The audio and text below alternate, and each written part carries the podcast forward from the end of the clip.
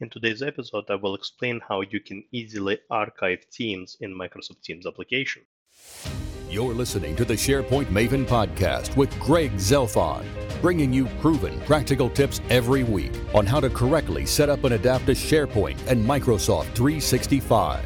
If you have questions, Greg has the answers. And now, here's your host, Greg Zelfond.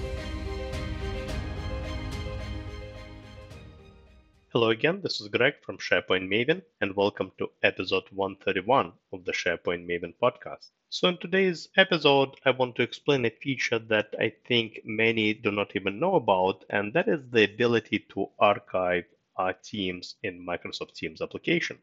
I find it that uh, many users do not uh, even know about this uh, cool feature this feature is kind of hidden. So first I want to explain to you uh, what it does, and then I will explain to you how to actually execute it.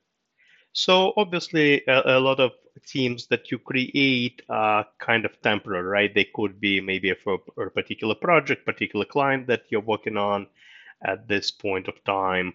Uh, but long story short, I mean, most of the teams, not obviously all of them, but most of the teams uh, in Microsoft Teams application, they're kind of temporary. They have a start date and a definite end date.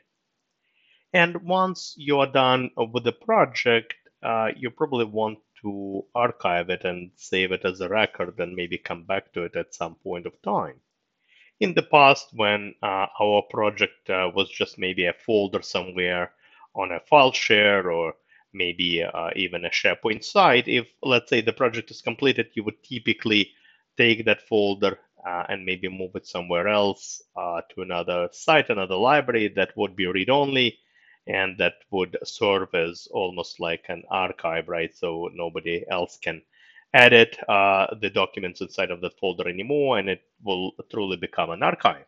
But now, many projects that we manage, they are no longer just a folder somewhere. Uh, if you create a team, uh, it obviously creates a team within the Teams application, but it also creates a SharePoint site. And sometimes it even creates multiple sites if you have uh, those private and shared uh, channels as well. And of course, uh, on SharePoint sites, we have a document library with uh, project documents, for example. And then inside of Teams, inside of the different channels, we have all these different conversations that are happening about that particular project. Luckily, we have a feature available within Microsoft Teams application that allows Teams owners to archive a team. And what actually happens when you archive a team, it doesn't go anywhere. The site will still reside at the same URL. It's not moved anywhere. It just literally freezes all the activity on that team on that site. First, uh, it uh, freezes all the conversations with uh, within all the channels. And second, it makes that SharePoint site, that's where the documents, of course, reside, it makes it read only. So this way, uh, nobody can add, edit, delete any documents. I mean, the site that is attached uh, to that Microsoft team becomes a true archive. Now, there are two ways to archive a team. Uh, the first option is available to team owners. The second option is available to Microsoft Teams admins. I'm going to first describe the, you know, the first option, the one that's available to team owners. All you have to do is just click that little gear icon in the lower left-hand corner of Microsoft Teams application. It appears right next to join or create a team. So when you click on that little gear icon, you of course are going to see a list of uh, different uh, Microsoft Teams you're part of. And if you want to archive a given team, all you have to do is just click the three dots next uh, to a particular team. And on the pop-up menu, you're going to get archive team option. When you click on that, uh, it will tell you essentially what will happen. It will freeze all the team activity. And there is going to be a checkbox uh, that will say, make the SharePoint site read only for team owners. That's actually an optional step. You don't have to check that box, but most likely you will need to. So if you are truly closing the project and you, you really want to make it uh, a true archive, you probably want uh, to click the checkbox and then essentially it will uh, switch all the members uh, from edit you know, permission level to read-only permission level on the SharePoint site. So once you click that archive uh, button, it will archive uh, that whole team along with the SharePoint site.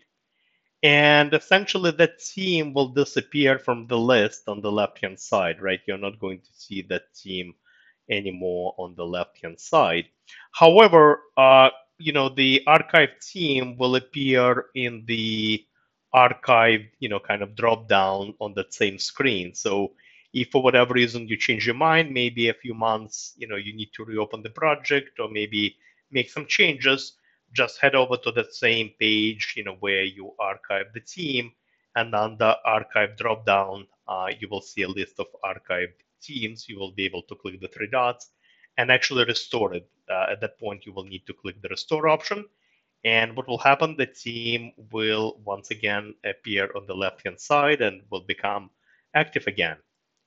The second option to archive a team is only available to Microsoft Teams admins. Obviously, you need to have access uh, to the Microsoft Teams Admin Center for that. So you need to have uh, you need to have the uh, Teams admin role, and all you have to do is just click Manage Teams from within the uh, Microsoft Teams Admin Center, and you pretty much follow the same steps. You will see the list of teams. You will click the three dots, and you will be able to archive the team along with the, the, the attached SharePoint site.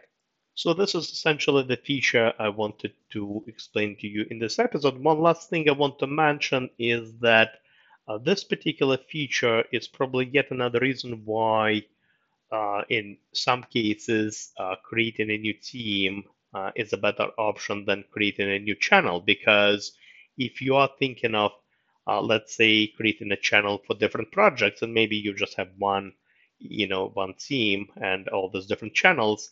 Uh, first of all we have all these different uh, you know channel limitations in terms of number of channels you can have on a team but then uh, you cannot really archive a channel all right? It's uh, really not possible to archive a channel. There is just uh, no feature available for this.